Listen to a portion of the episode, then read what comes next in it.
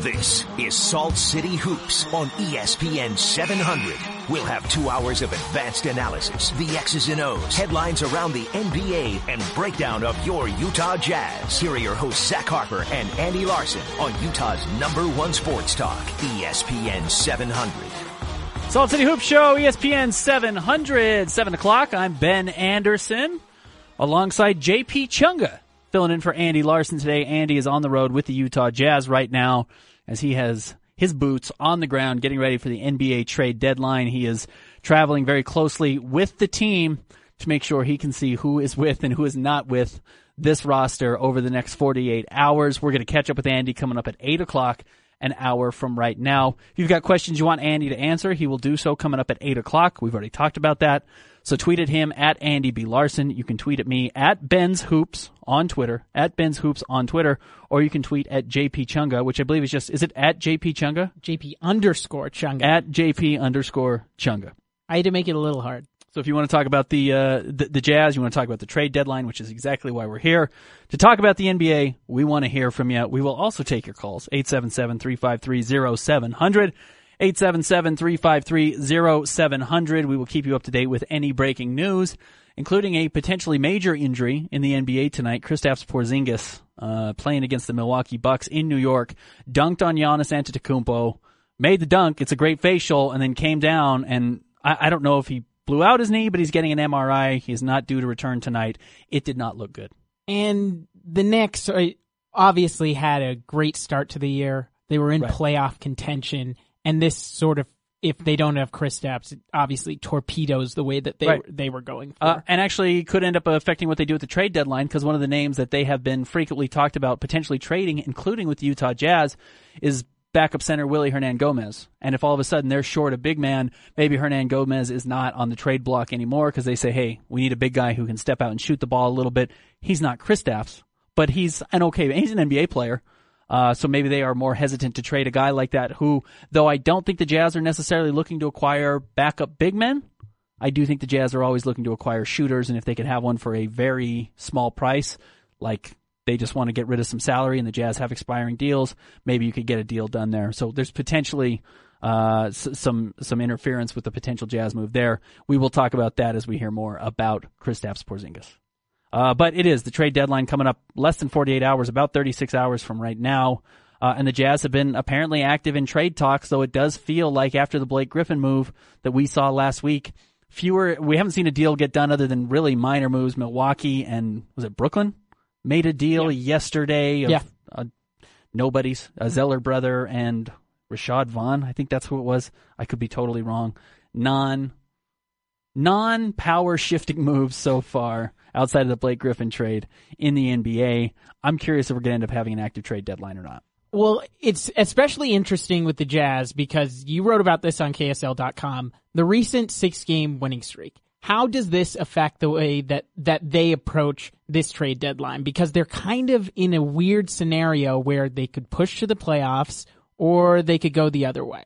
And in this scenario, you also have teams that have dropped out of, of playoff contention. And if you look at the way that the Pelicans played last night without Boogie Cousins and with uh, Nico Mirotic, uh, Right. I'm not sure if I buy uh, them being a full playoff team comparatively And the, Clip- to the Jazz. and the Clippers just got rid of their best player in Blake Exactly. Griffin and got back okay pieces, but Avery Bradley's still on the trade block. I think the Clippers will move him if they can.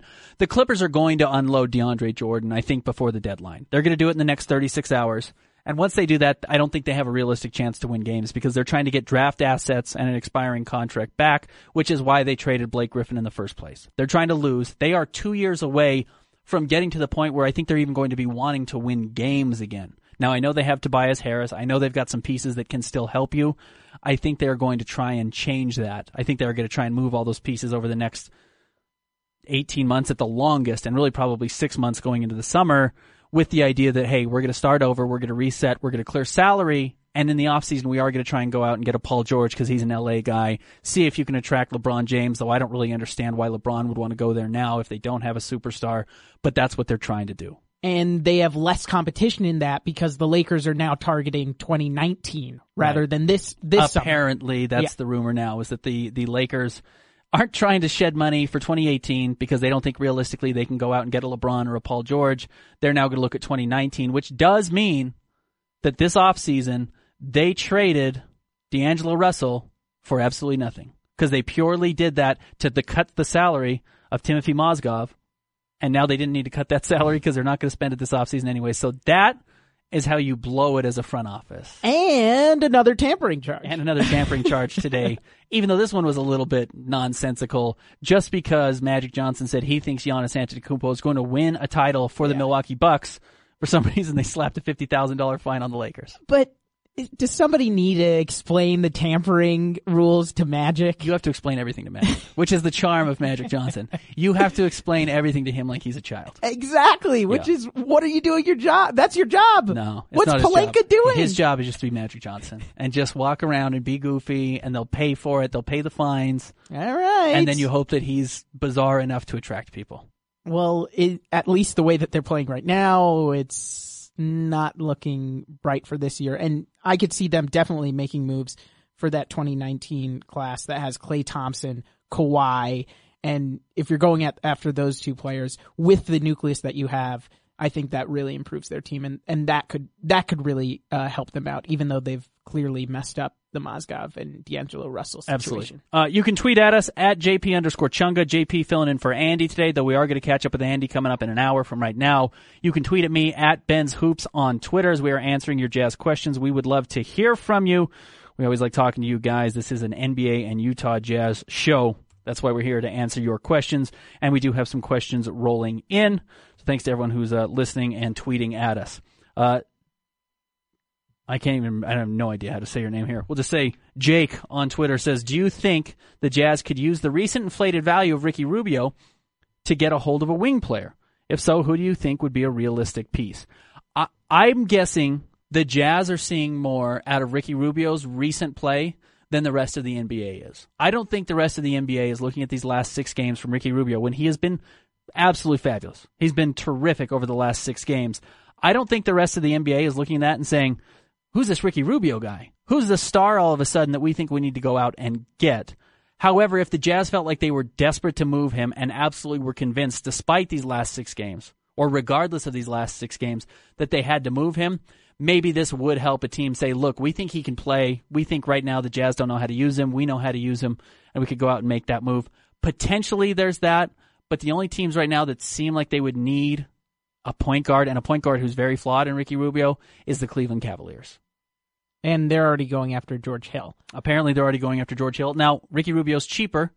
He, I mean, Ricky Rubio's contract over the next two years is about the equivalent of what you're paying George Hill this year, though they were hoping, I heard, to try and, and get George Hill to either renegotiate or get out of that contract, which I don't think George Hill's ever going to turn down that type of money. And does that change the Cavs and fix their defensive problems? I don't think it's it's No. a move that, that helps them out that, that way. No. Uh, Ricky Rubio's new newfound uh, fit into the Jazz offense, uh, at least as of recently, is certainly something that you have to look at and say this is a positive direction. But I want to see if if this is sustainable going down the stretch. If this is sustainable past the trade deadline. Right. Uh, He he started out his Jazz career phenomenally. Right. Played He- well. He was shooting career best numbers. He was hitting uh, from three at career best numbers. And now, obviously, shooting 58% Right. alongside this Jazz team, Yeah, yeah, so- that helps you out. Here's his last six games. He's averaging 19 points a game, eight and a half rebounds, or I should say eight and a half assists, five and a half rebounds, and a steal, and only two and a half turnovers. So you'll take that. That that basically four to one assist to turnover ratio is fantastic. You'll take that. Here's what you're not going to get from Ricky Rubio every night: 54% from the floor and 58% from the three point line. It's not sustainable. He's never been that guy. He'll never be that guy. In fact, there's no one on earth who's that guy. John Stockton's the closest we've ever seen to shooting percentages like that from a point guard position, which is over 50% from the floor, and he did it regularly, and even then he was, you know, at his best a 40% three-point shooter. So you're just not going to see that from a guy in Ricky Rubio who's proven he can't shoot the ball.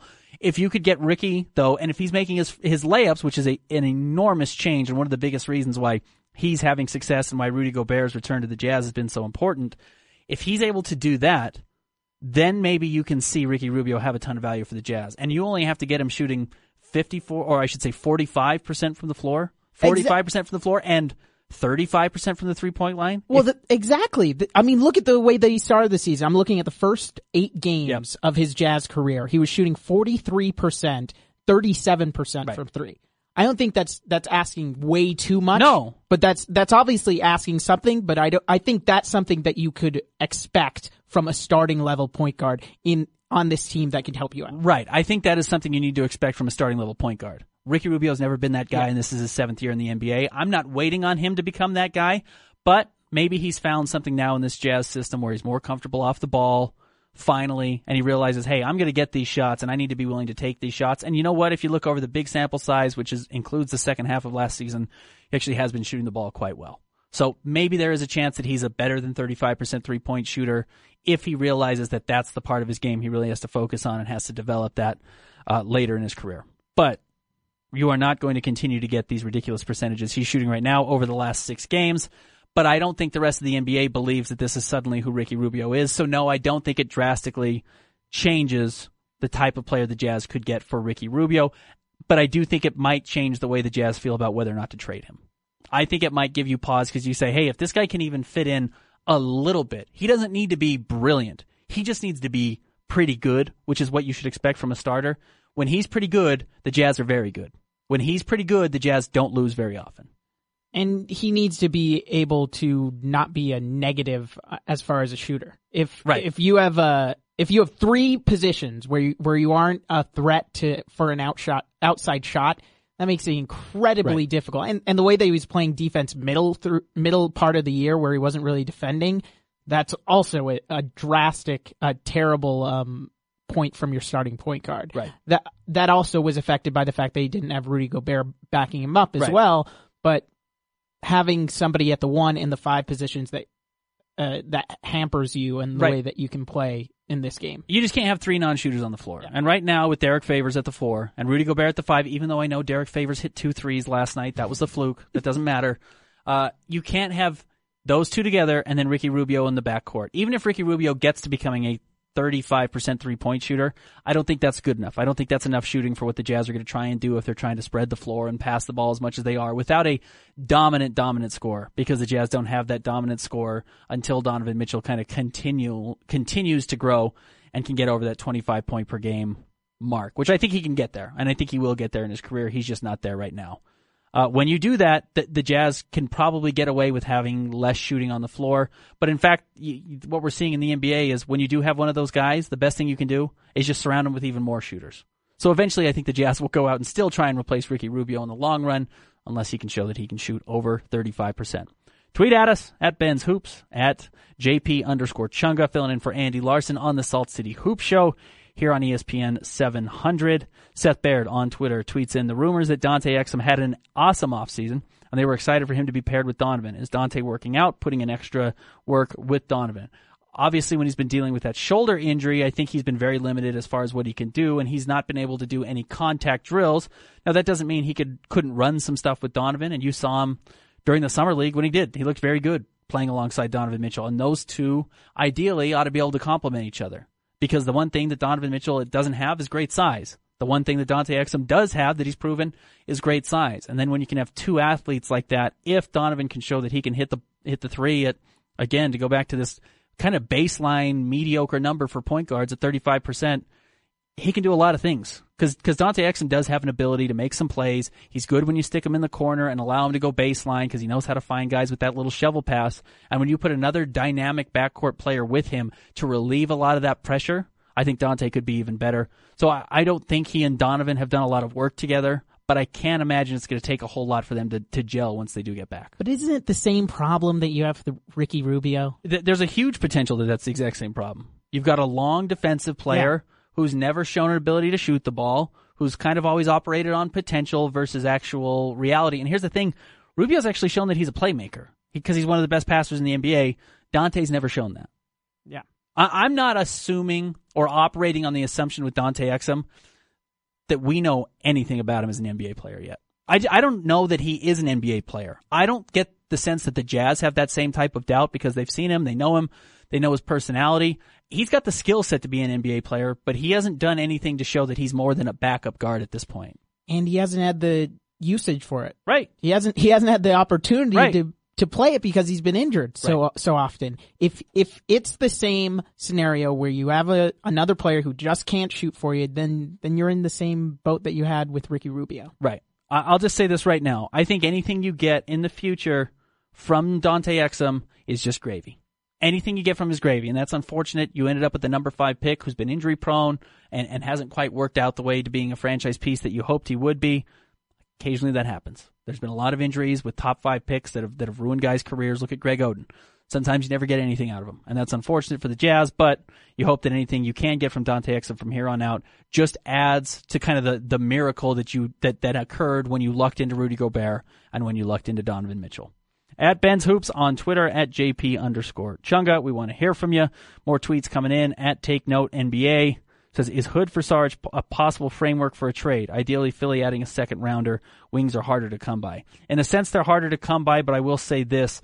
Dario Saric is kind of that big man playmaking four that a lot of teams in the NBA want to have. And Dario Saric, I think, has a lot of value. And let me look at his contract. I know he was drafted the same year as Dante Exum, but he didn't, or I should say, yeah, well, as Dante Exum and Rodney Hood, they were all in that same draft. But he doesn't have to get paid for another couple of years because he's only been in the league for two seasons. I would say that without looking at the contracts, just on its face, adding adding Saric is is an uh, an interesting possibility as somebody that you can move forward with because if you're going to make that push for the playoffs, uh, I know Goon has done this on Twitter about how um, there's more value to making the playoffs than to not than to taking. Well, I I think if you're making the playoffs and not going forward with players that are going to be on your team going forward, makes no sense to make the playoffs. Sure. Like if if you have favors, Hood, Joe Johnson on this team past the trade deadline, you're pushing for the playoffs, you make the eighth seed, and you go into a first round series and lose, what did you learn about your team? Right. You learned absolutely nothing Very because low. those Right. guys are gone. Right. They're out. If you're going forward with players that are going to be with this team long term, then it makes sense to get the eighth seed, see what you have, have that uh, experience in the postseason. That can help you along the way. And I think if you add Sarge to this team, he could be somebody that you use long term. I think Sarge probably has more value than Rodney Hood in the NBA. Yeah. Because you don't have to pay him next year, which you have to pay Rodney Hood coming up in six months, and he's probably going to get $17 million. Right now, Dario Saric makes $2 million a year. He's going to be at about $3 million next year, and then you still have his rights after that. So Dario Saric is worth more, I think, than than Rodney Hood because you don't have to pay him for as long. And he's younger than Rodney Hood is, even though I don't think a lot of people view him that way. And he's still a starting level player. And I think he's more consistent than Rodney Hood is. Rodney Hood is he's not fool's gold, but like Andy Larsen has always said, and I love this description, he's a scorer, not a shooter. You know, he's not this guy that you think goes out and is this unbelievable. He's not Kyle Korver, mm-hmm. which I think a lot of people want to sell themselves on. And you can look at his percentages and say, man, he's over 40% from three. He has the ability to dunk on guys like he did last night on Nikola Mirotic. How often does he do that? Almost never. Because he never goes to the free throw line. Because he never gets into the paint. And he never gets in the paint because he'd rather shoot the ball th- th- than really, you know, be that playmaker. And it's why he ended up slipping to number 23 or 24 in the draft when he did. He's not Gordon Hayward. He's not that type of guy that I think Jazz fans hoped he would able, be able to be, which is that playmaking wing. He's mostly a shooter, and really he's mostly just a scorer. He's he's a glorified J.R. Smith at this point, which is fine. J.R. Smith's been in the NBA a long time. He's made a lot of money, helped a championship team. I think Rodney Hood can do that same thing, but understand J.R. Smith's never been the third guy on a championship team. He's the fourth or the fifth guy. And I think that's how Rodney Hood needs to be viewed as well. Maybe Dario Saric isn't any more than that, but he's younger and he makes less. And he fills the need at power forward. Right. Now, I understand why Philly may want to move him. Philly may want to move him because they've got Ben Simmons. If they think Markelle Fultz is going to come back and play point guard, they don't need the playmaking skills of Dario Saric. We'll see if that ever happens. But I, I don't think right now that they're necessarily wanting to get rid of that, and I don't think they would throw in an extra second round pick to try and get rid of Dario Saric in favor of a guy like Rodney Hood. Though I do think uh, Hood's got to be on the on the on the trade block for the Jazz because we've heard so often that he is. And you can see that, yeah, I mean, the comments that uh, Andy got from him uh, must have been a couple weeks ago about his uh, his haters motivating him. Right. The team player relationship sometimes it runs its, cour- its Right. course. Well, look, and, and here's the thing. Here's the thing I, I- I think Jazz fans need to understand. These guys are smart. And I tweeted about this earlier today. You can follow us, Ben's Hoops, at JP underscore Chunga on Twitter. Rodney Hood's not better than Donovan Mitchell. He's not. Right now, he's not better than Donovan Mitchell. And they play the same position. And as much as, as I would like you to be able to play uh, Rodney Hood at the small forward, he's just never shown his ability to do that for long stretches. I don't think he's that guy. He needs to be able to be bigger than the guys that he's playing against to really have the success that he wants to have because, like we mentioned, he doesn't like getting into the paint. He doesn't like going to the free throw line. He's not that physical of a player. So when you're not going to do that, you need to exploit your size by playing against smaller guys, which means he almost has to play at the shooting guard. I think that's where the Jazz are going to keep Donovan Mitchell. I don't think they're going to move him over to point guard right away, if they ever do. They like, I think, that he can be that combo guard in the backcourt, that, that can be a matchup nightmare like he is every time he steps on the floor. With that said, Rodney Hood's never going to be able to start on this basketball team. So can you pay him $17 million in this offseason like I think he's going to get? You probably can't, especially because you paid Joe Johnson $13 million last season. And I don't know if Joe Johnson's a long-term starter. Or not Joe Johnson, I should say Joe Ingles. Yeah uh, if Joe Ingles isn't a long term starter and has even told Quin Snyder, hey, I'm fine coming off the bench, well, you can't have two guys that make $30 million coming off the bench that are these three point shooting wings that don't do a ton of playmaking and can't get to the rim. It's just too much money. And that's why I think you have a guy like Rodney Hood uh, on the trade market, in addition to the fact that Rodney Hood and his agent know that, hey, I'm never going to be a starter here. I'm never going to be the guy here, and my position is always going to be as a backup, and that's not who I want to be because I'm only 24, 25 going into next season, and I'm not just thinking about this next contract I'm going to sign. I'm still trying to sign two or three more contracts, and I can't up my value coming off the bench. And to, if you you look at the reports from Tony Jones, the teams that are interested in Rodney Hood, uh, it's a bunch of teams that obviously need wings, but what is the market for for Rodney Hood? You look at the fact that the Jazz are wanting to unload him.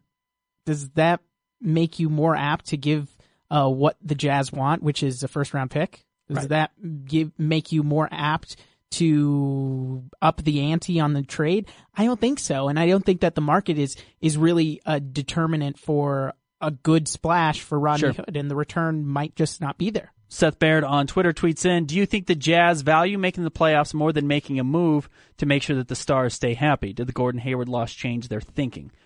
First of all, you don't have anyone who you're fighting to re-sign next year that was in that same situation as Gordon Hayward, where Gordon Hayward, you needed to make the playoffs, so you had to go and trade a lottery pick, which ended up being Taurean Prince, who's a good player, to go out and get George Hill on a one year rental because you absolutely had to make the playoffs, understanding that you had to show Gordon that you had a chance to win, and maybe that made Gordon's decision to leave for Boston tougher.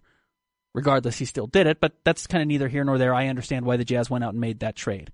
You don't have anyone right now that's that critical to your team that has a deadline coming up like that. You've got Rudy for another three years after this. You've got uh, Donovan Mitchell controlled for the next seven years. I don't think Ricky Rubio cares. Yeah, and, and not in a bad way. I just don't think that's what Ricky Rubio's thinking about right now.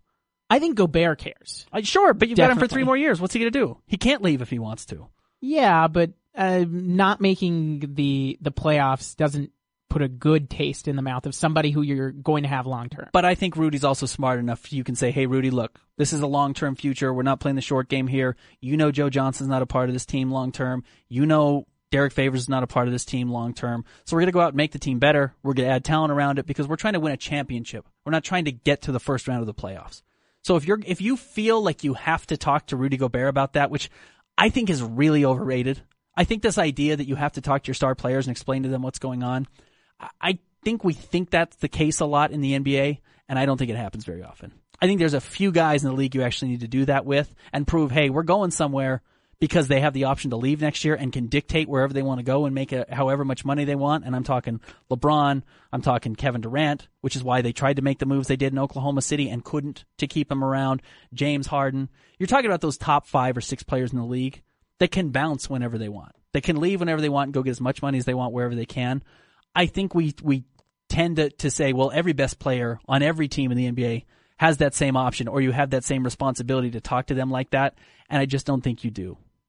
I really don't think you do. I think his ability and his uh, status at his position um, makes this team too good to miss out on the playoffs. Right, and that's the thing. Here, and let me say this about Derrick Favors and Rodney Hood. And it's what I wrote about today at KSL.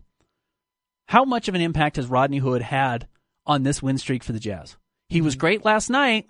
He was 12 of 14 last night. He played 15 minutes against the Spurs and was okay, 2 of 5 for 5 points, not a big deal and didn't play the rest of the games because he's been injured.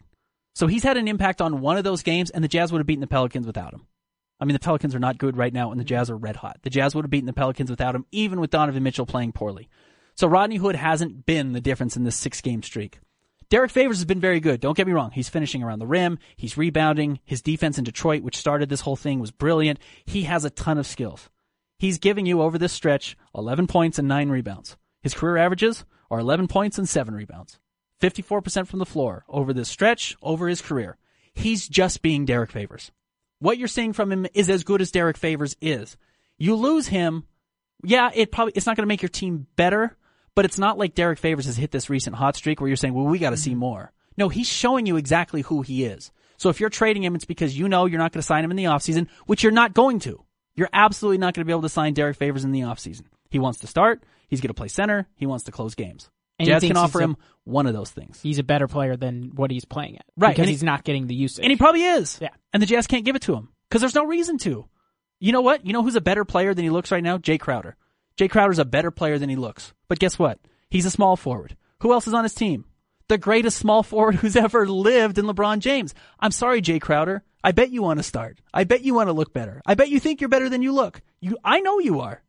But you're not better than LeBron. Favors is great. He's not better than Rudy Gobert. And the same goes for Rodney Hood and Donovan Mitchell. And I think that's why they need roles elsewhere. We're going to take a quick break. We want to answer more of your questions at Ben's Hoops, at JP underscore Chunga, as we are about 36 hours away from the NBA trade deadline. We want to hear your thoughts, your questions about the Utah Jazz. Stick around. It's the Salt City Hoop Show on ESPN 700, the home of the Utes. Back to the analytics, opinions, and best breakdown of the Utah Jazz and the NBA. This is Salt City Hoops on Utah's number one sports talk, ESPN 700.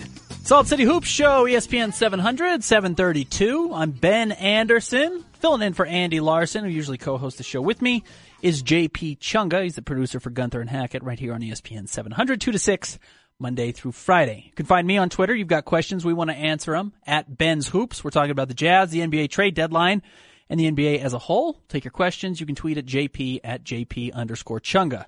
Now, one of the most plugged in guys in the league is Zach Lowe at ESPN and he spoke about the upcoming trade deadline and how he thinks it'll affect the Utah Jazz. Here's Zach Lowe. Uh, I believe this was from yesterday.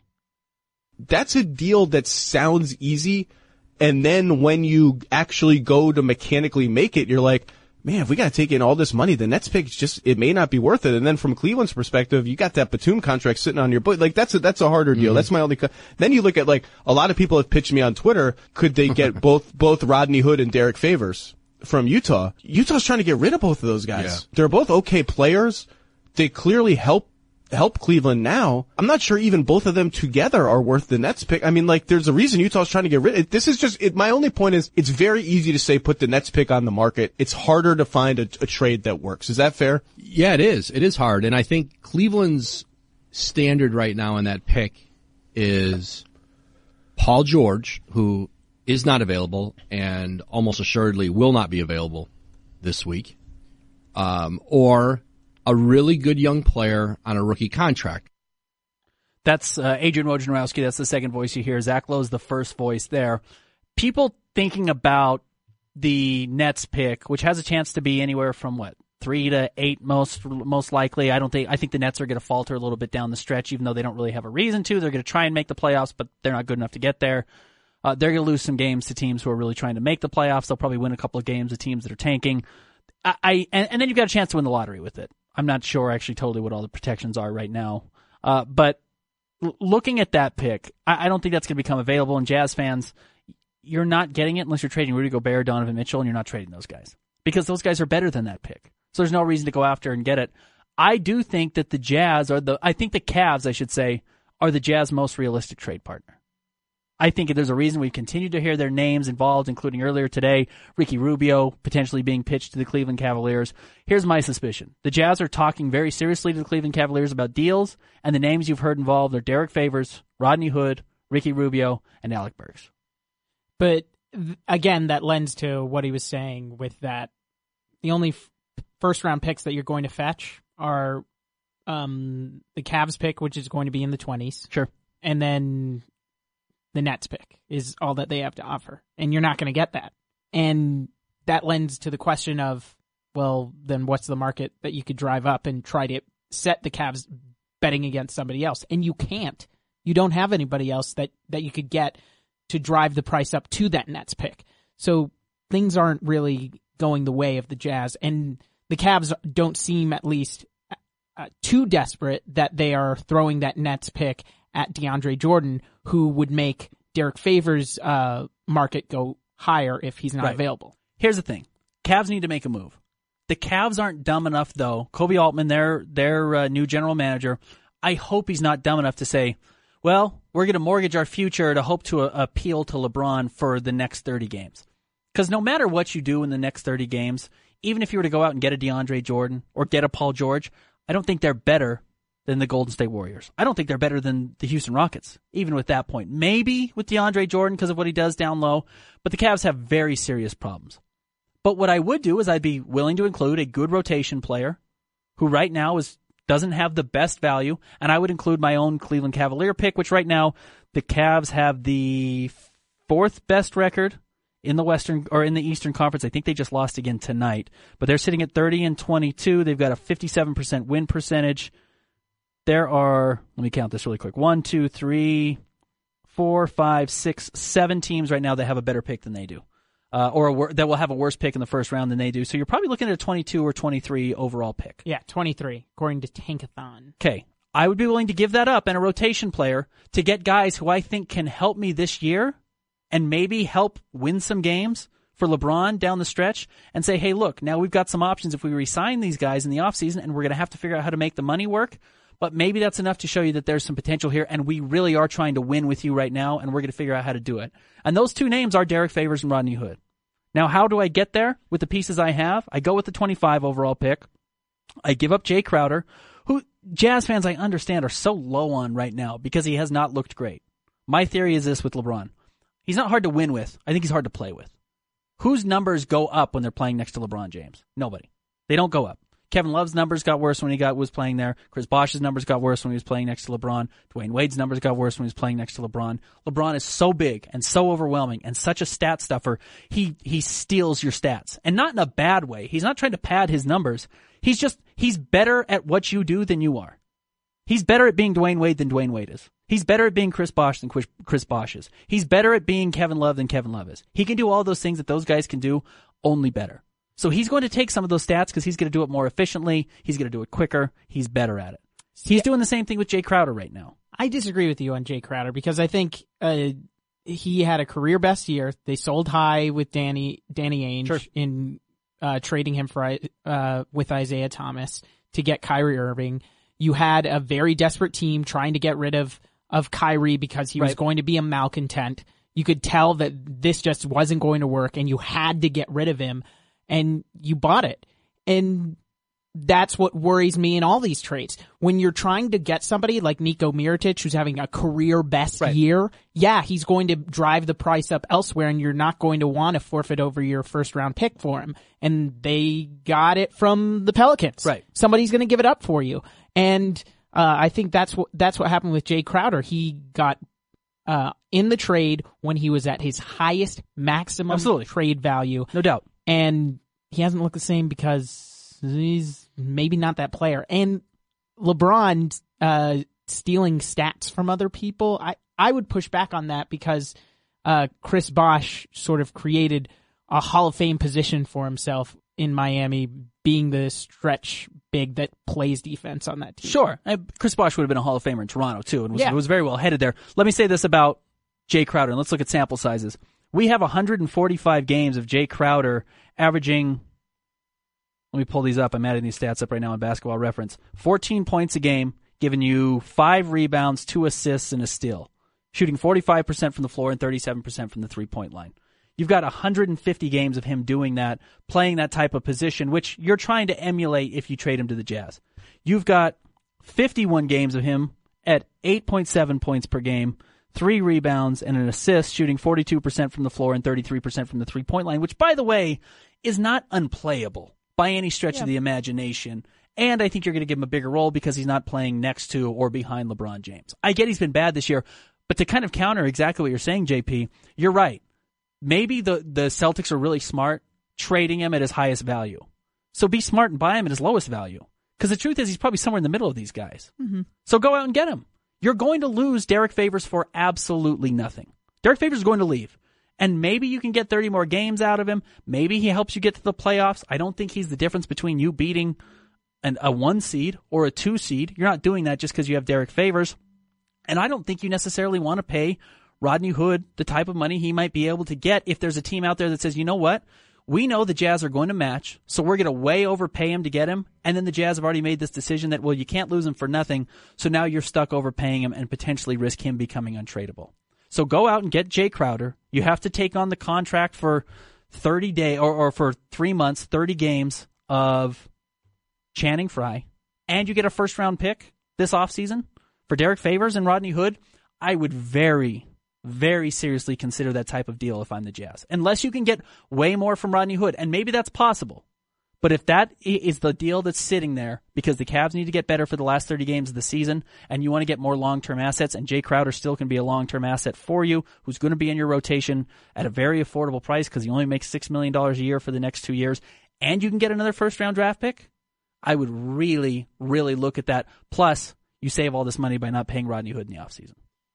Is it, uh, is, would he be in your long term though? I, I find him sort of as I don't want to say sixes with with Rodney Hood, but even if he's not this, sixes, if he's sixes with Rodney Hood, if he's as good as Rodney Hood is, and you're trading him and you're paying him ten million dollars less, you're thrilled. You're thrilled with that type of player. Even if he's even if you're paying seventy five cents on the dollar for for the type of player he is versus Rodney Hood, the good news is on the salary you might be paying thirty cents on the dollar.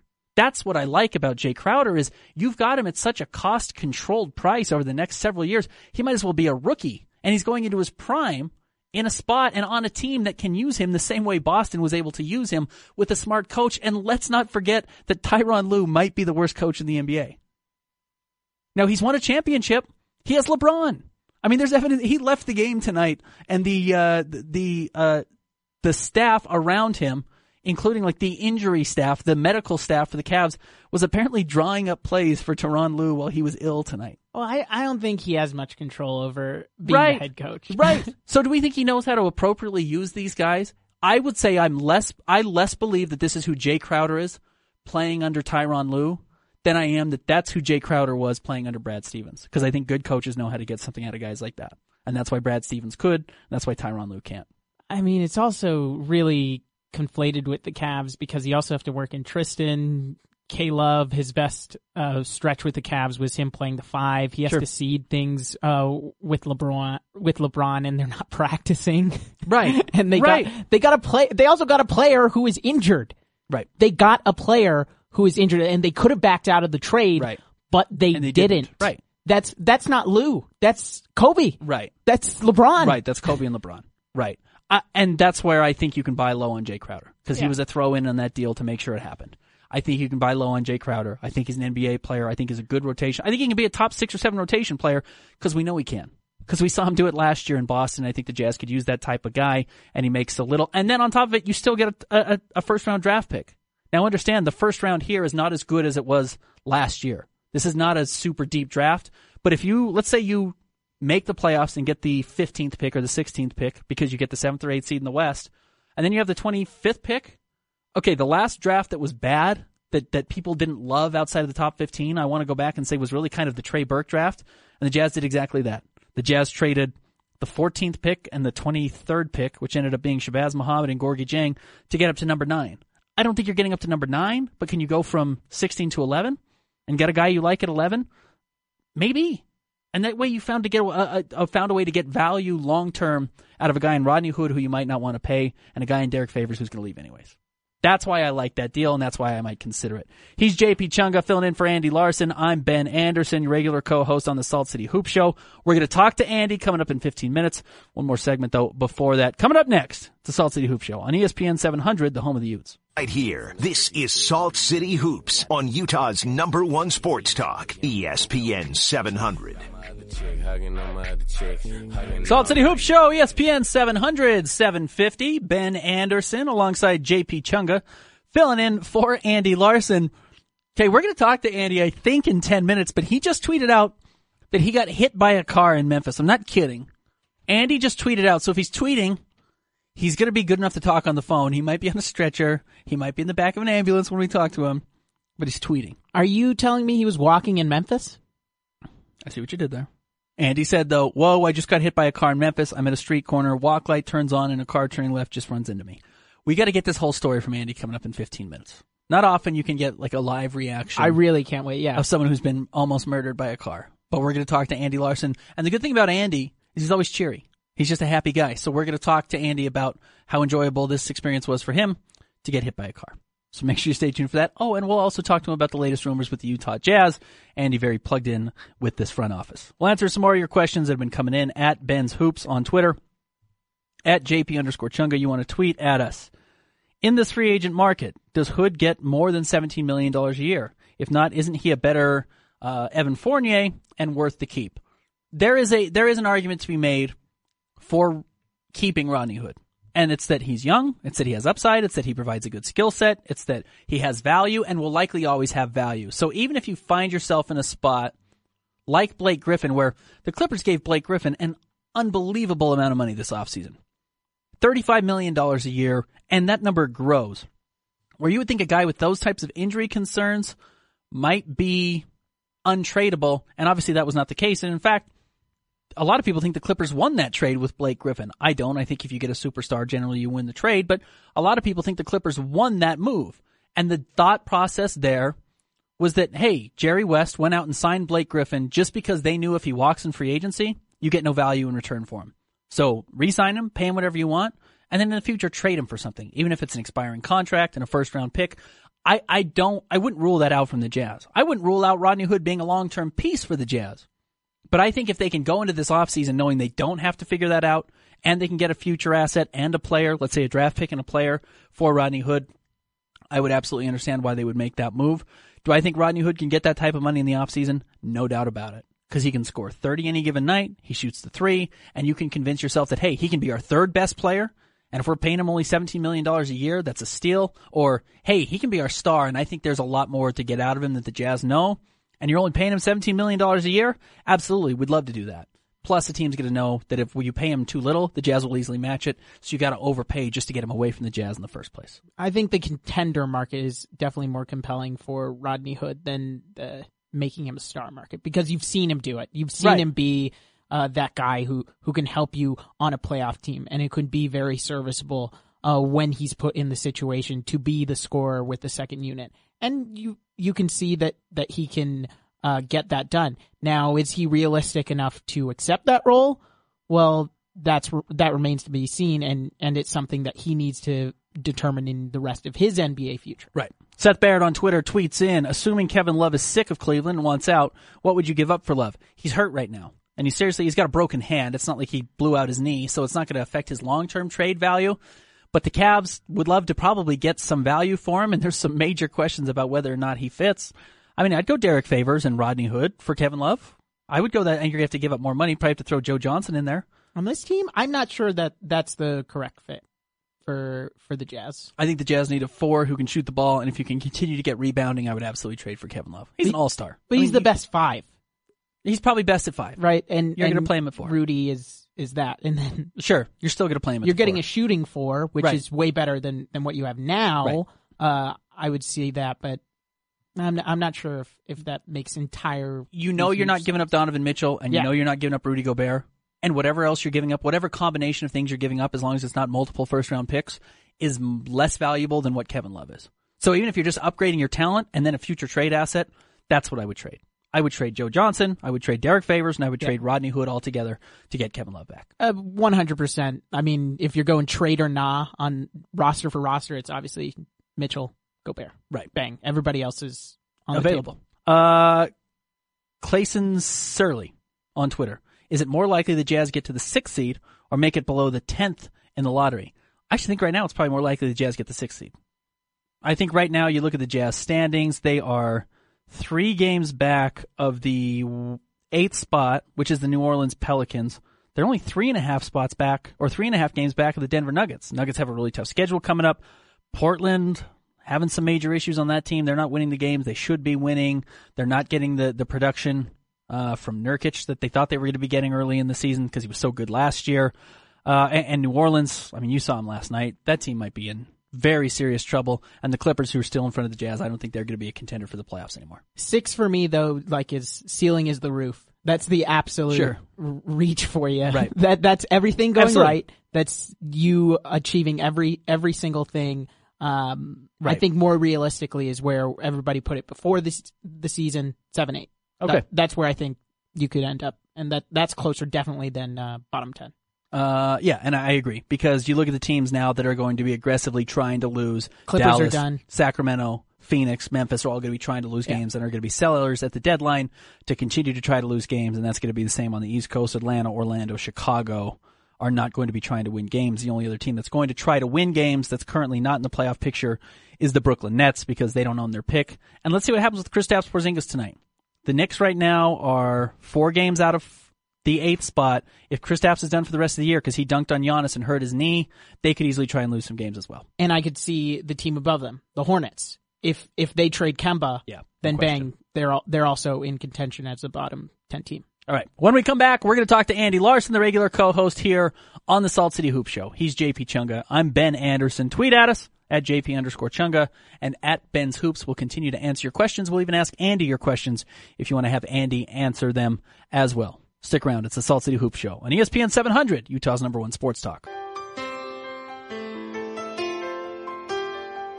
You're listening to Salt City Hoops on Utah's number one sports talk, ESPN 700. boarded the plane, touchdown in the land of the Delta Blues, in the middle of the pouring rain.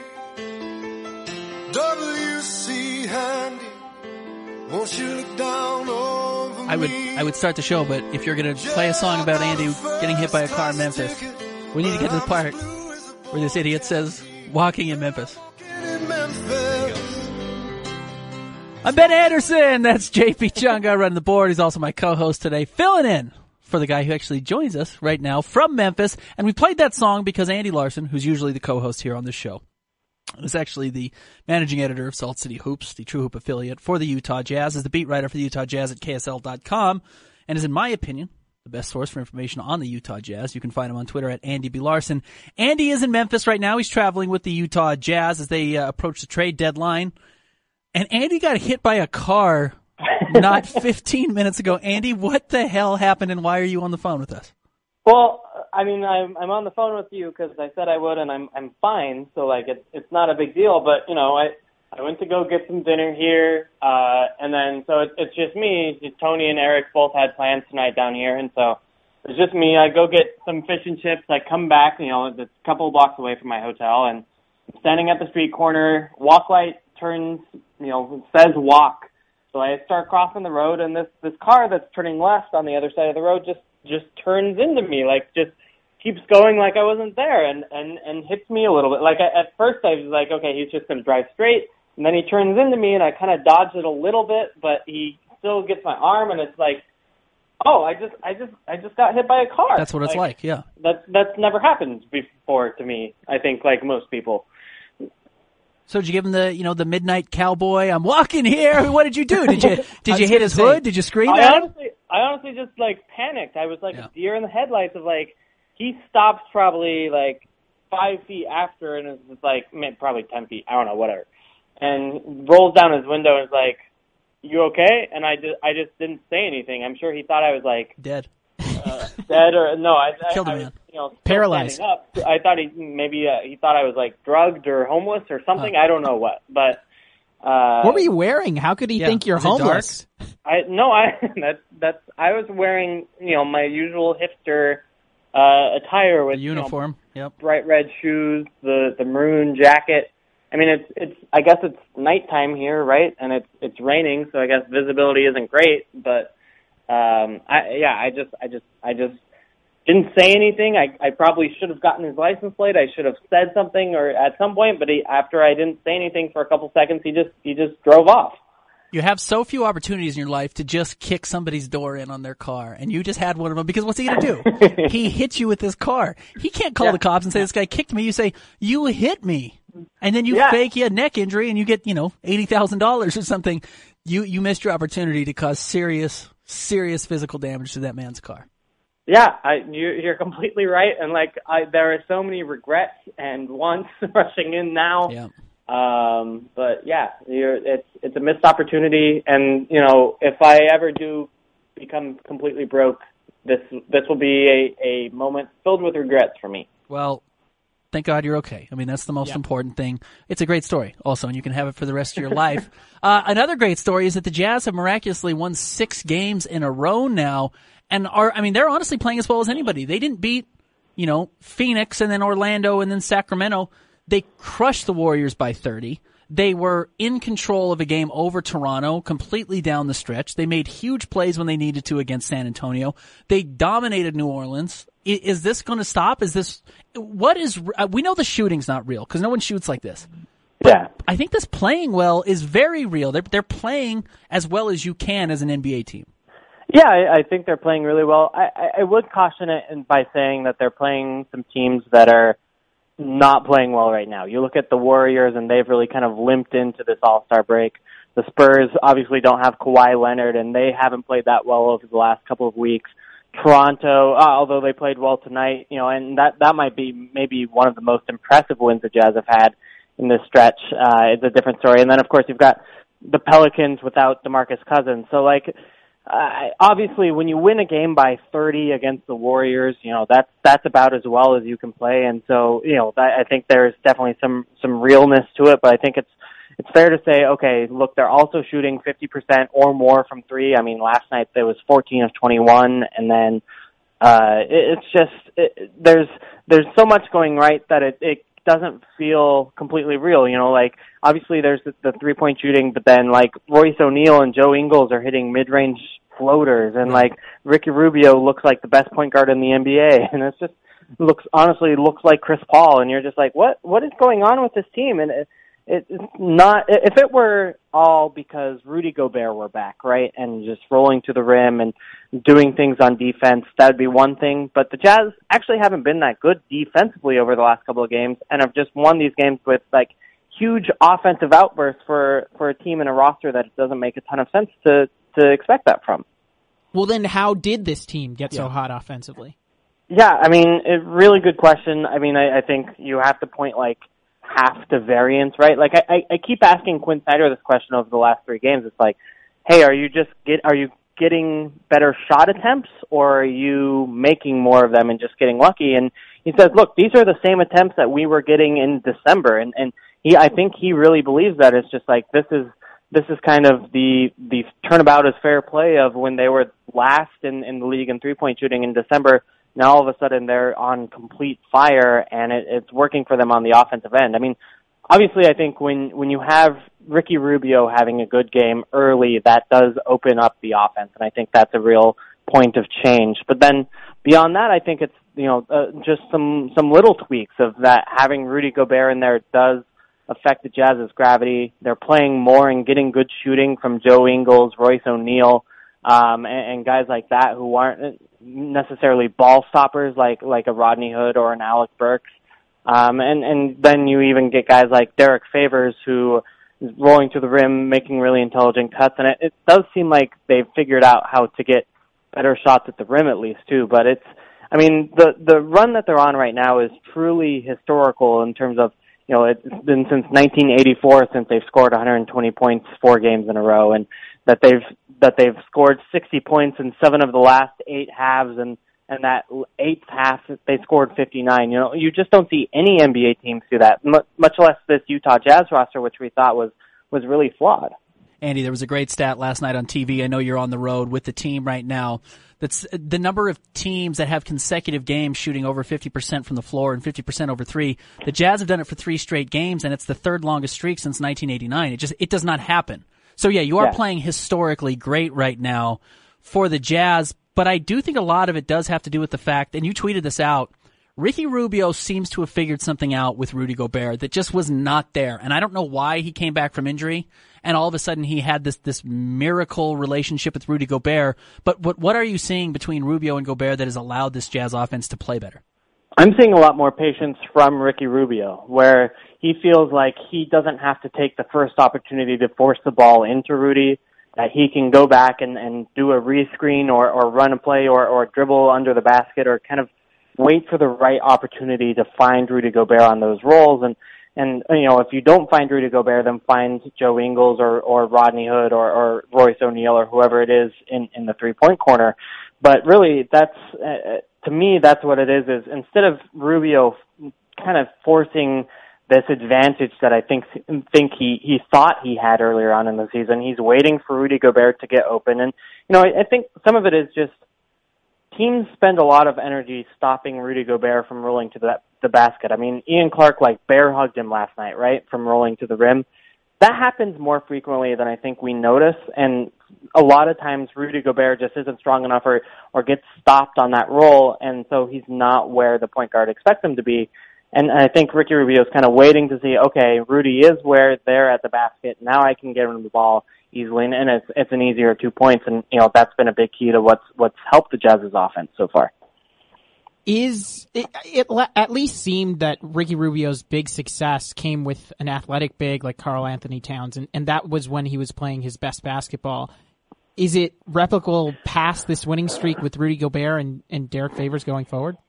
Yeah, that's a good question. I mean, I, I think they're obviously very different bigs, like you point out, and and so much of Ricky Rubio and Karl-Anthony Towns' chemistry was about that pick and pop shot, which you don't really want either Derrick Favors or Rudy Gobert taking. You really rather prefer those guys to the rim. And you know, when you look back at the other bigs Ricky Rubio has had, and it's Gorgui Dieng, it's Kevin Love, it's Nikola Mirotic, all those guys, maybe Mirotic accepted, uh, not Mirotic, sorry, Pekovic. I'm thinking Pekovic.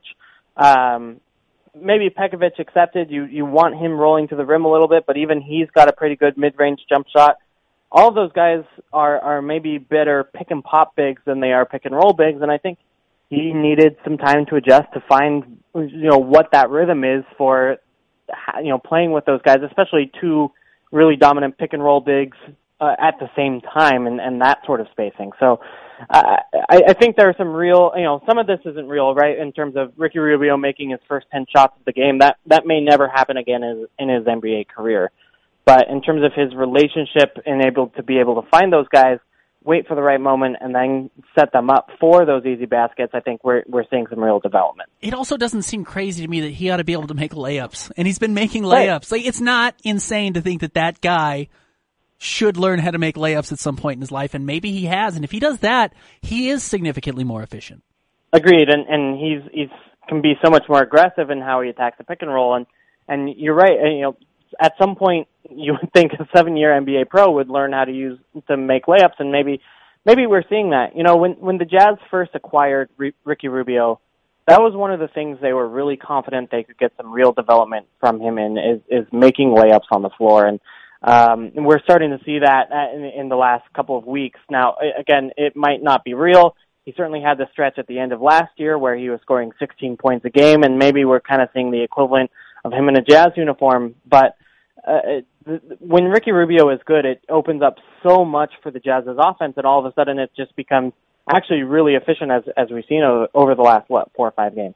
Well, then yeah, I mean, then he has a search dribble where if that layup's not Right. there, he can keep dribbling, and then the defense sucks down on him because they want to grab rebounds or help at the rim, and then you do get Joe Johnson, Joe Ingles, Royce O'Neale, Rodney Hood, Al- whoever.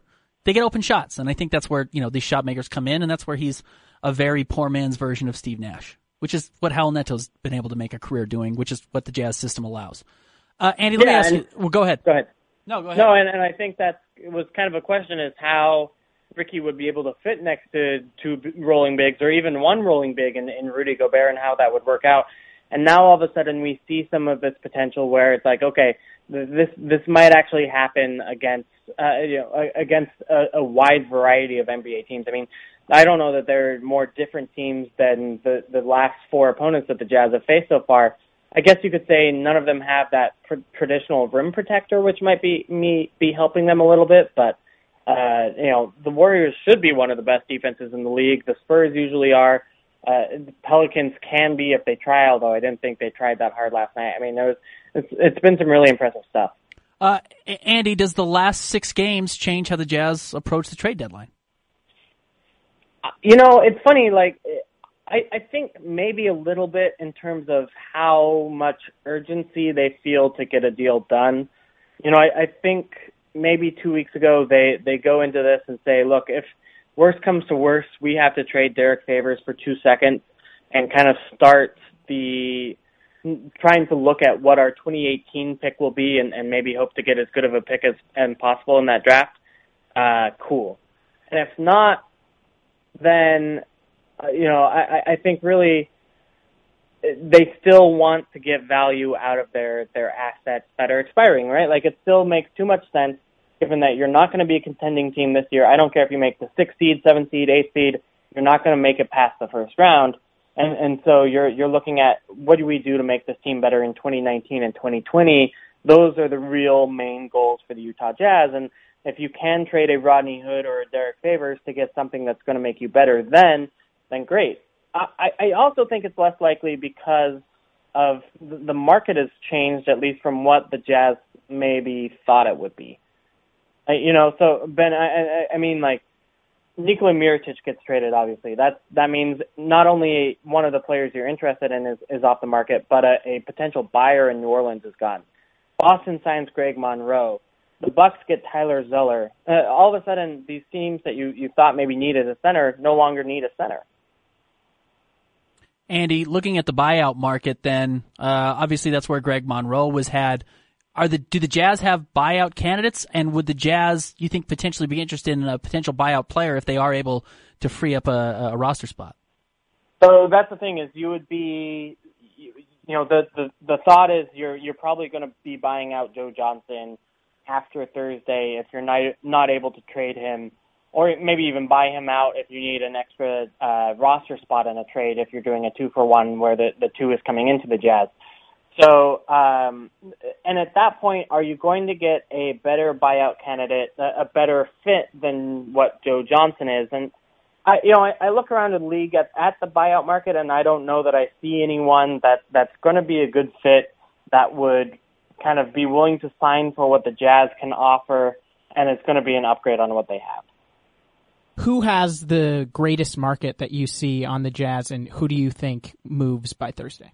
I think you know among realistically traded players, obviously you know you if you trade Donovan Mitchell, you could get the world.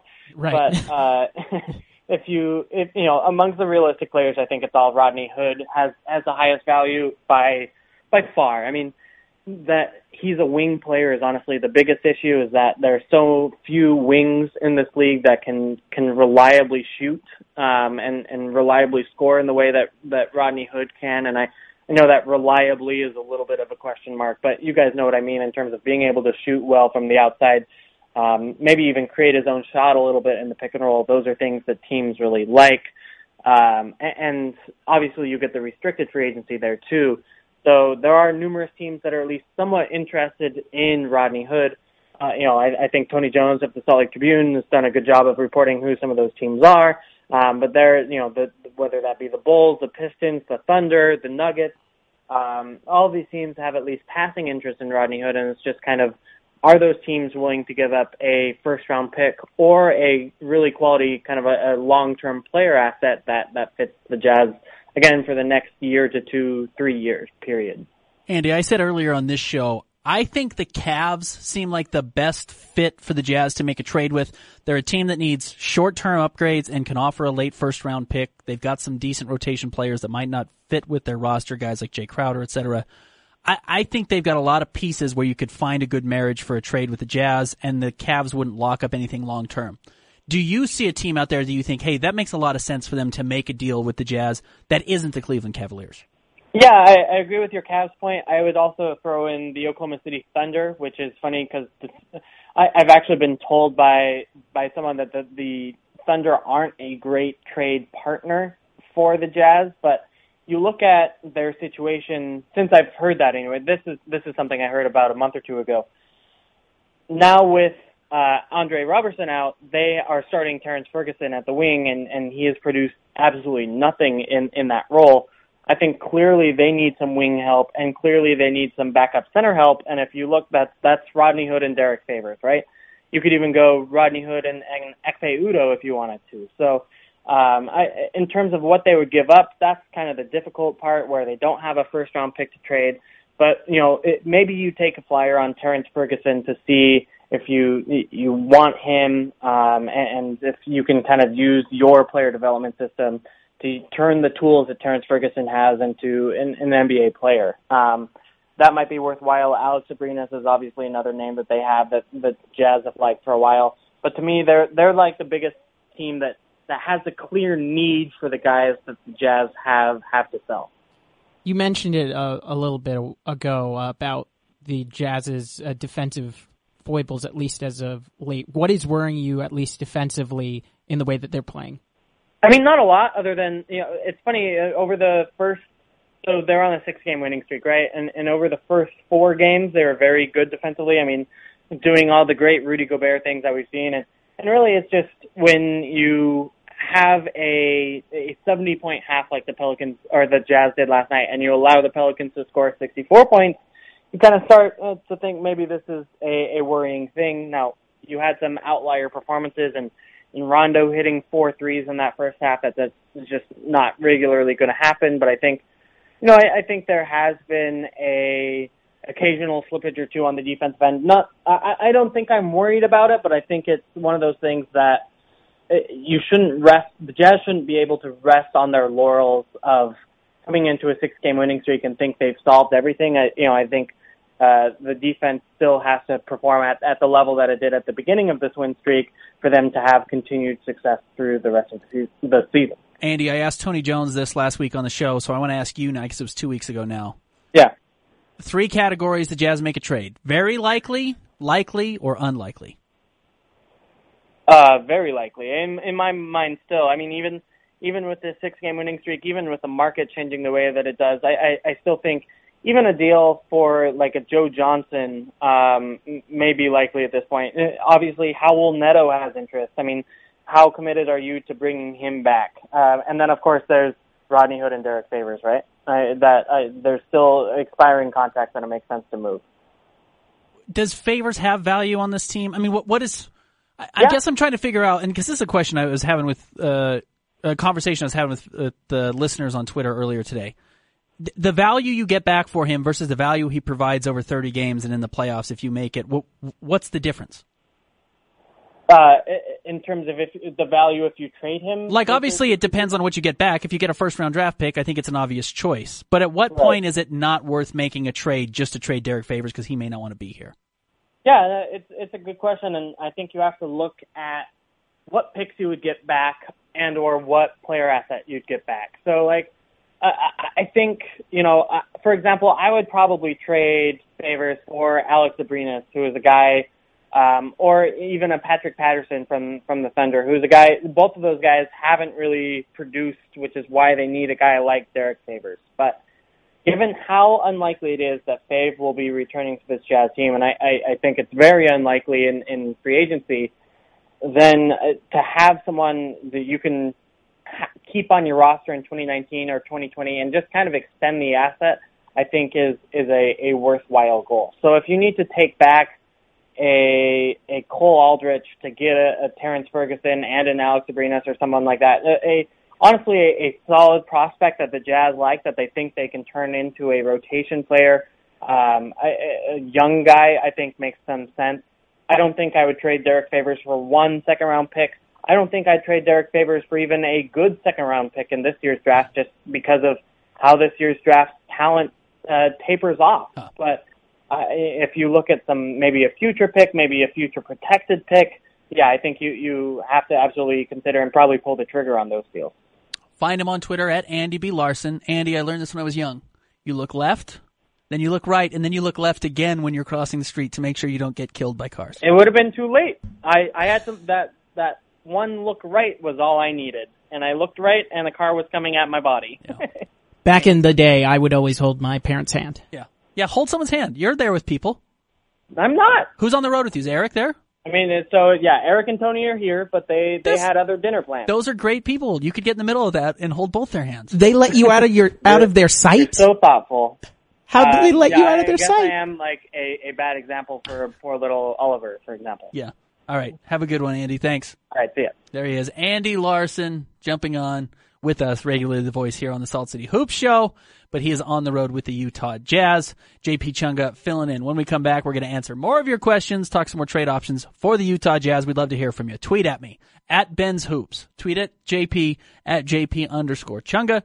This is the Salt City Hoops Show on ESPN 700, Utah's number one sports talk. Yeah, this is Salt City Hoops on Utah's number one sports talk, ESPN 700. Salt City Hoops Show, ESPN 700. I'm Ben Anderson.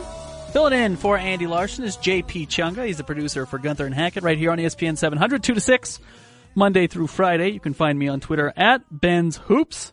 You can find JP on Twitter at JP underscore Chunga. I usually co-host the show with Andy Larsen. We just talked to Andy. Uh, we will get this file to him and have it uploaded so you can catch the entire podcast if you want to go back and listen to this before the trade deadline. JP and I have been talking a lot of different trade options with the Utah Jazz and taking your questions, and we will continue to do so. We'd love to hear from you on Twitter at Ben's Hoops at JP underscore Chunga. As I had mentioned, Seth Barrett on Twitter with rumors with players on the move. Who would best fit with the Utah Jazz? There's a lot of names being thrown around right now. Here's what I think the valuable spot for the Utah Jazz is. Outside of taking back another center, which you don't need, unless it's just a salary match to make a bigger deal, or a power forward in the mold of Derrick Favors, which truthfully, there just aren't that many of those guys. Derrick Favors is a bit of a dinosaur at the power forward, but he's very modern as a center, which is why he's going to get traded and go play center somewhere. The Jazz can pretty much take on anything. Now, I wouldn't go out and try and get a point guard necessarily, but if you knew you were getting an upgrade on Ricky Rubio and you could trade back, you, you could trade a player to get that back, sure, go do it. If you can upgrade your roster in any position, do it. The only thing you can't do is try and take away minutes from Rudy Gobert and Donovan Mitchell. And the Jazz aren't going to do that. And the nice thing is, you find minutes for Donovan Mitchell. If he needs more minutes at the point guard, you play him there. If he needs more minutes at the shooting guard, you play him there. And Gobert is going to get his 26 to 28 minutes every night because he's one of the three or four best centers in the league, if not one of the, you know, first or second best centers in the NBA. So I think the Jazz actually can take on pretty much any player that you're not committing major long-term salary to unless they're a, a really high-level talent and you can figure out how to work them into your rotation. Yeah, I'm I'm looking for somebody that can provide the need of, of getting of unloading people um, in the Favors Hood uh, Johnson area, and then can they provide something going forward? And I look to wings. I I think that you need to upgrade the wing position, obviously the power forward position. Uh, anything that could help you out there would be a perfect fit. So these rumors are coming from NBA.com, just looking around the NBA, players that are out there, whether or not they're a fit for the Jazz. The Wizards are engaged in Marcin Gortat trade talks. Now, Andy had an opportunity, or we talked about a potential trade a couple of weeks ago that was uh, Jazz get Marcin Gortat and a first round baf, uh, draft pick from the Washington Wizards in exchange for Royce O'Neale and Alec Burks. The nice thing about that deal was that you got a first round draft pick. You got to shave $10 million off your salary this offseason. You got a first round draft pick, but you do take back the contract of Marcin Gortat. I said I would do it. And Andy, I was able to convince Andy at the time that the Jazz should do it. I don't know if you should do it anymore. I was going to say Because yeah. the first round pick you're getting from the Washington Wizards now is probably not better than Royce O'Neale. And the gap between Marcin Gortat, who's a backup behind Rudy Gobert, and uh, what you get from Alec Burks right now is probably not enormously different. So I wouldn't trade Royce O'Neale for that late first round draft pick right now because you do have him for the next two years at about a million and a half dollars each, which is very valuable. yeah, I don't think adding Marcin Gortat helps He doesn't you, get you better helps at all. you in any way. All yeah. you're trying to do is, is get that first round but- draft pick. Yeah, and you're basically trading salaries. I would have made that deal two weeks ago, and, and what you've seen from Royce O'Neale now closing games and playing as well as he has, it's probably worth seeing if that rookie pans out because he's looking like a first round quality player, and you don't trade that for another first round pick unless you have to cut salaries, and the Jazz certainly don't right now. yeah. Right now that pick is 24. Yeah. And, and this draft, you might get a player better than Royce O'Neale, but it's probably a long shot that you do. And you know what you have in Royce O'Neale right now, and he still has a lot of upside. So I really like Royce. Uh, I would not be in the market for Marcin Gortat if I'm the Utah Jazz. Uh, the Cleveland Cavaliers are trying to get George Hill. Would the Jazz have any interest in George Hill? I don't think so. Now, I said if the Jazz could make an upgrade at point guard, would they? Probably. Is George Hill a better player than Ricky Rubio? For most of the season, he has been, even though he hasn't been playing a lot in Sacramento. I think that's more because they're trying to play young, more so necessarily than just the fact that George Hill lost it in the offseason. But George Hill's considerably older. Sounds like there was some issues with the front office after the Jazz didn't give him the deal he wanted, and I, I just don't think that's a fit any longer. Yeah, I'm I'm not a fan of uh of dealing deal of making that deal. Yeah. The I'm not. Nuggets are looking to trade Emmanuel Mudiay. Uh, was a top 10 pick, was once thought of as a, a potential superstar in the NBA. He's actually played better this year than he has at any other point in his career, but the Nuggets have Gary Harris, they have Jamal Murray. They simply do not need a guy like Emmanuel Mudiay, and I'm really not sure if Mudiay is a long-term NBA player. Unless the Jazz are giving up absolutely nothing to get him, I I, wouldn't trade for him. I th- yeah, I think this would be a, a nice flyer to have. I, because still young, right. 21. Uh, I'm okay with with giving him an opportunity on this. For a second round draft pick. Yeah. Yeah, I'm not giving up Dante Exum for him. And I'm not sure what the Jazz have salary wise. Like I, I don't know if I would give up Raul Neto for him because I think Raul Neto might be a better player long term than Emmanuel Mudiay. Really? You wouldn't give up Raul Neto? Neto is a really good backup point guard. He's exactly what you need from a backup point guard. Yeah. He shoots the ball well. He's over 40% this year from three, I think. He doesn't turn it over. He plays hard defense. He's never going to think he's a starter on the NBA and cause tro- cause problems. And I'm worried that that's the case with Emmanuel Mudiay. I like the the body of Emmanuel Mudiay Big as, kid, yeah. as something that, that could help you at the point guard position. If he if he can fill in the role and and add to a, a team like like the Jazz, which has a a good culture that you could help him out with, so that he isn't uh, coming into this team and being somebody that's unsettling, then yeah, I, I think he would be a, a perfect fit. And Quin Snyder putting him in this system, I think he could really Maybe. bet. And he's benefit. shooting he's shooting the ball better this year than he ever has before. I just I would not give up a lot to get him back. Uh, the Atlanta Hawks are shopping Marco Belinelli and Ersan Ilyasova. Ersan Ilyasova is exactly what you think you want from an NBA player. He's big, he shoots the three, he plays decent minutes for you, he's always productive when he's out there, and for some reason he's been on 10 teams in 10 years, it feels like. Because teams just see him, they get him for real, and they say, ah, okay go do something somewhere else and we'll trade you for whatever. And he always gets thrown in on these trades and someone signs him for very little. In that sense, you don't need him. And actually, Marco Belinelli kind of has that same story. Now, could the Jazz add more shooting to their team? Could they use more shooting? Absolutely. And I actually think if you do this, you think you're trying to make a push to get to the playoffs because these guys are short term answers to come in and help you. But I don't think you want to take on their longer term deals. I could see Belinelli in a uh, your backup plan when you don't get Mirotic, right? Sure. That's- or or Ilyas- Ilyasova even Yeah. fills that role. Yeah, that he fills that sort of uh, type of role, but I'm not sure if I'm going throwing out the kitchen sink to Right. bring in Belinelli. Dennis Schroeder, also from the uh, Atlanta Hawks, is on the trade market. He's young. He's interesting. The Jazz apparently had interest in him during the draft.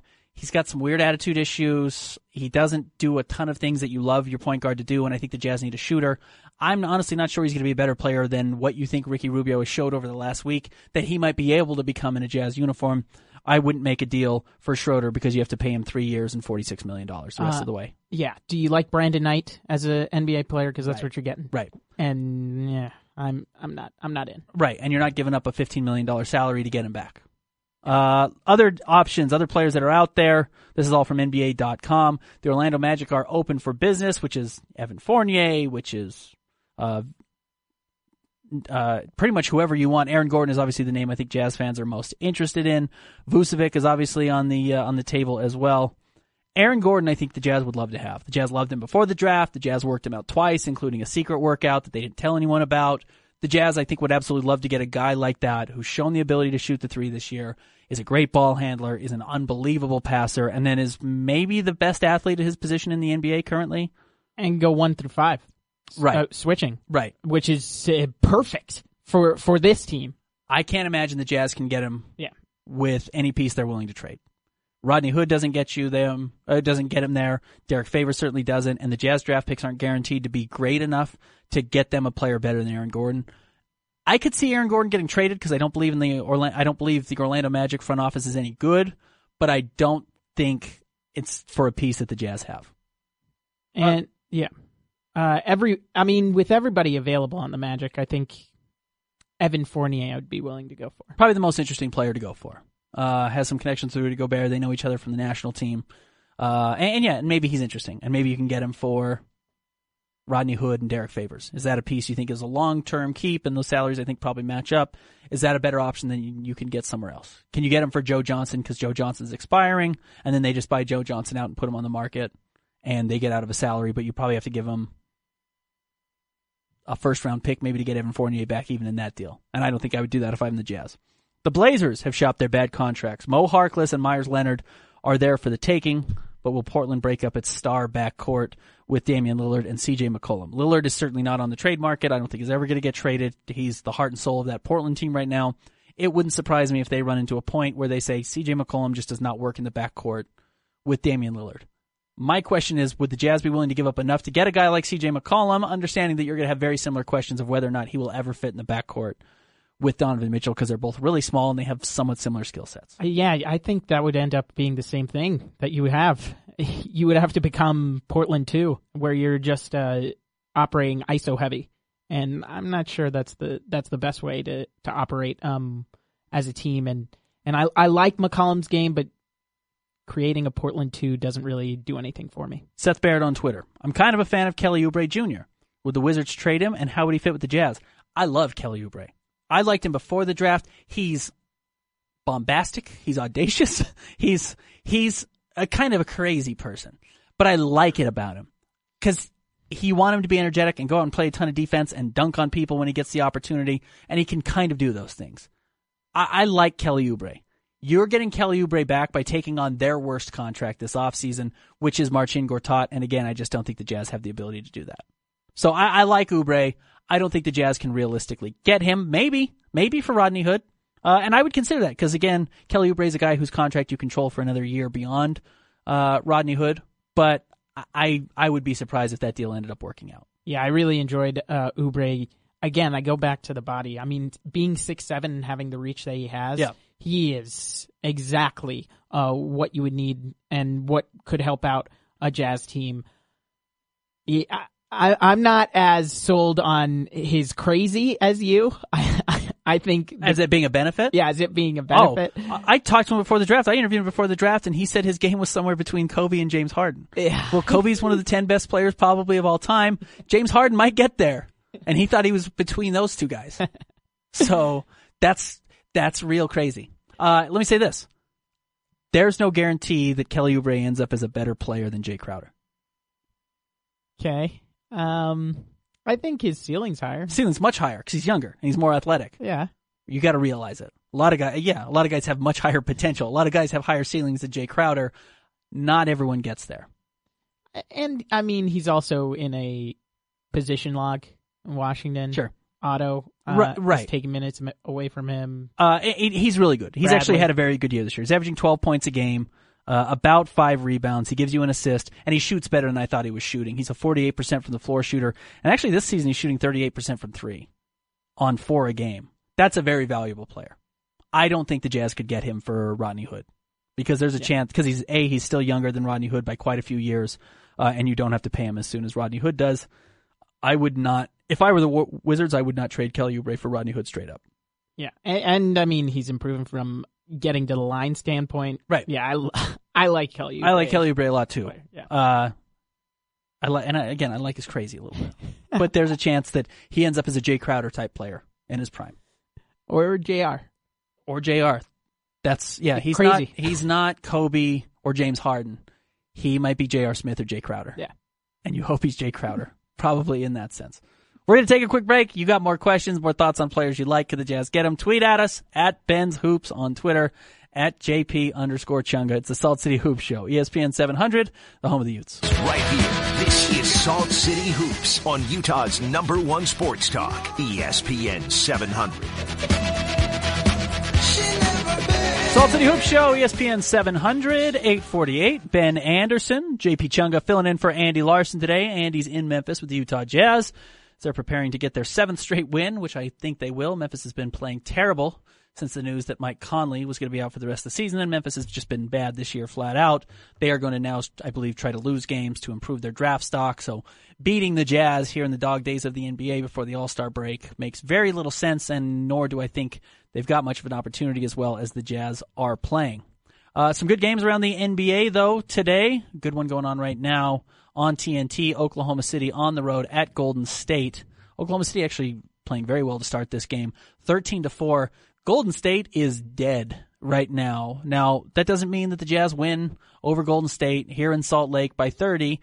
Doesn't have value, but understand that Golden State is just not the team that they have been in years past, at least as far as their effort goes right now. They are not out there trying to win 70 games this season. They're trying to get healthy. They're trying to stay healthy the rest of the season. And I think they're just cannot wait to get to the All Star break to relax a little bit and then kind of turn on the burners. Uh, and then they'll, they should ideally most likely run away with this thing, but we'll see what types of trades are made here at the deadline. Let me ask you this, JP. Which teams out there do you think should be buyers at the trade deadline because they think they have a realistic shot to beat Golden State if the stars align? Uh, I like Houston. I really do. Houston's the best. Yeah, no I, question. I think Houston. Houston's obviously a team that would want to upgrade somewhere. Um, I think this OKC team uh, really, especially when you have uh, Terrence Ferguson having to step in for your team. That's that's a team that can play defense, and in the playoffs, right. when you need when you need a team to defend uh, over a seven game series, this team can figure it out. And and I think that the they're figuring it out offensively, and and when you have three uh, stars, right. they'll figure it out. And, and that's what we saw when the Cavs beat them two years ago. Is what happened. It wasn't that the Cavs were operating as this unbelievable five man unit and the ball was flying all over the court. No, they were going down and taking turns saying LeBron's turn, Kyrie's turn, LeBron's turn, Kyrie's turn. See if you can stop us one on one. Do everything you can and throw your guys at us. And if you can stop us, that's fine. But if you collapse on us, we are going to kick it out to Kevin Love. We are going to kick it out to Channing Frye. We are going to kick it out to J.R. Smith. And we think we can win games that way. And I actually think this Oklahoma City team is going to have that same ability because they're going to say, fine, we'll go high isolation. Steph Curry versus Russ Westbrook.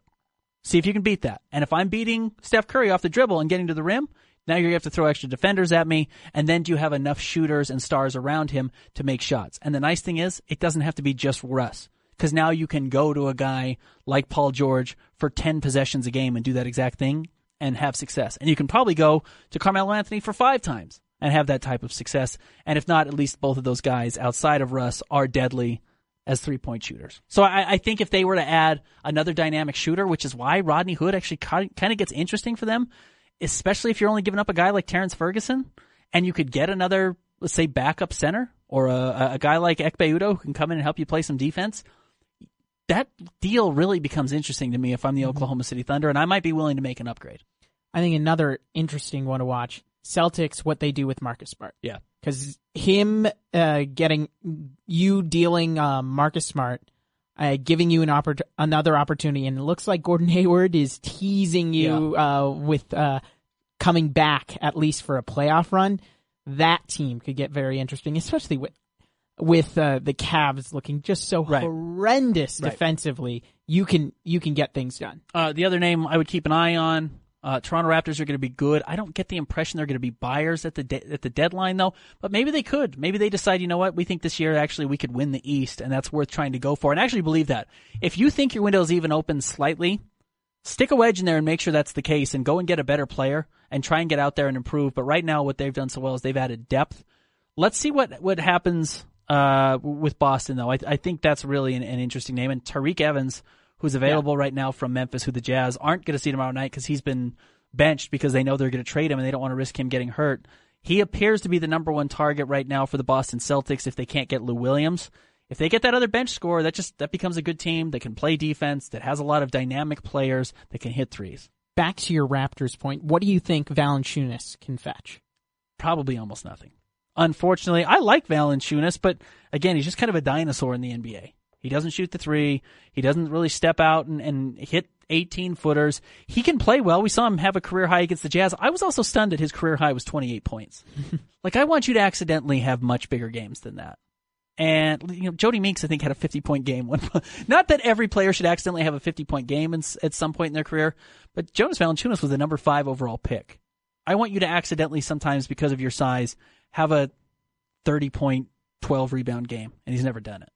But um, being around Kyle Lowry and being around Sure. DeMar DeRozan, you're Sure. not going to get that opportunity. Uh, I would trade him because I would try Yeah. and get Poeltl on the floor. Exactly. He's, and, and Siakam, they just what Valanciunas does is just not, or Siakam. I apologize.